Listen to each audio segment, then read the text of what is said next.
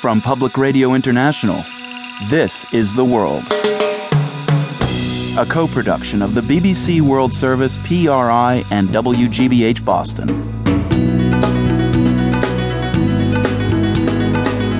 It's Friday, May 7th. I'm Marco Werman.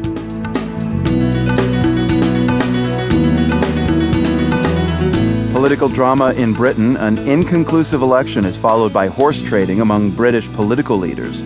Also, today, how some wounded veterans are denied medical and disability benefits by the Pentagon.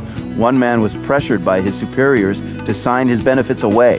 They told him that his blindness was caused by a personality disorder. Plus, we hear from one of the scientists who say there's a bit of Neanderthal in many of us.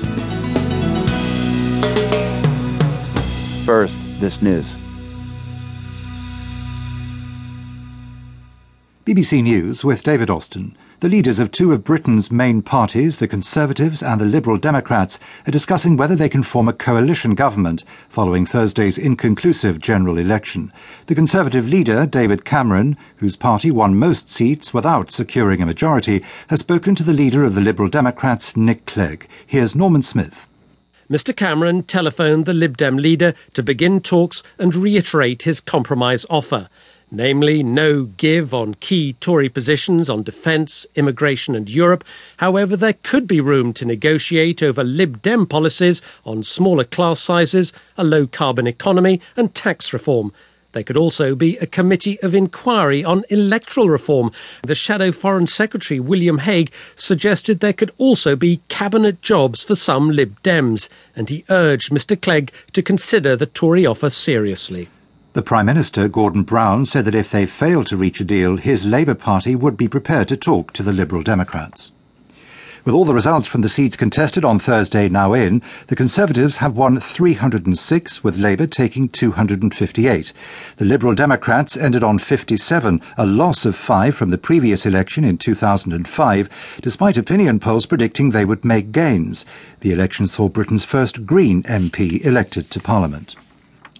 The main European stock markets have closed sharply lower after a week in which share prices were hit by worries over the Greek economy and the amount of debt owed by European governments. In the United States, the main stock market indexes also fell, although the declines there were more modest. On Thursday, almost a thousand points were wiped off the Dow Jones index within half an hour. President Obama said those losses were being examined. The regulatory authorities are evaluating this closely with a concern for protecting investors and preventing this from happening again and they will make findings of their review public along with recommendations for appropriate action. President Obama. Leaders of the 16 countries that use the European single currency, the euro, are in Brussels to discuss how to prevent the Greek financial crisis spreading. The value of the euro has fallen on fears that countries such as Spain and Portugal could suffer similar problems. Reports say the meeting will discuss urgent measures, including a further commitment to cut budget deficits. Speaking on his way into the meeting, the Greek Prime Minister, George Papandreou, stressed that his country was doing everything it could to contain the crisis. Only yesterday we took very strong measures, an adjustment package uh, with a majority in Parliament showing the will to move forward. And we are determined to move forward. We have done our part. The Greek Prime Minister George Papandreou. This is the latest world news coming to you from the BBC in London.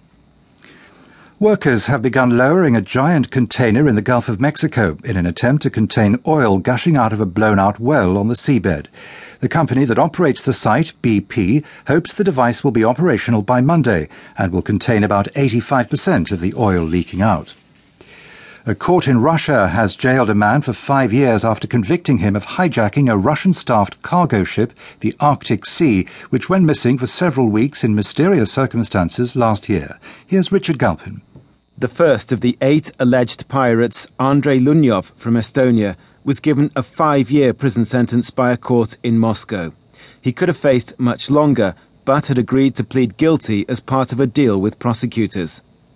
While the authorities will be pleased to see these men convicted, there are still many unanswered questions about the whole Arctic Sea affair, which became one of the great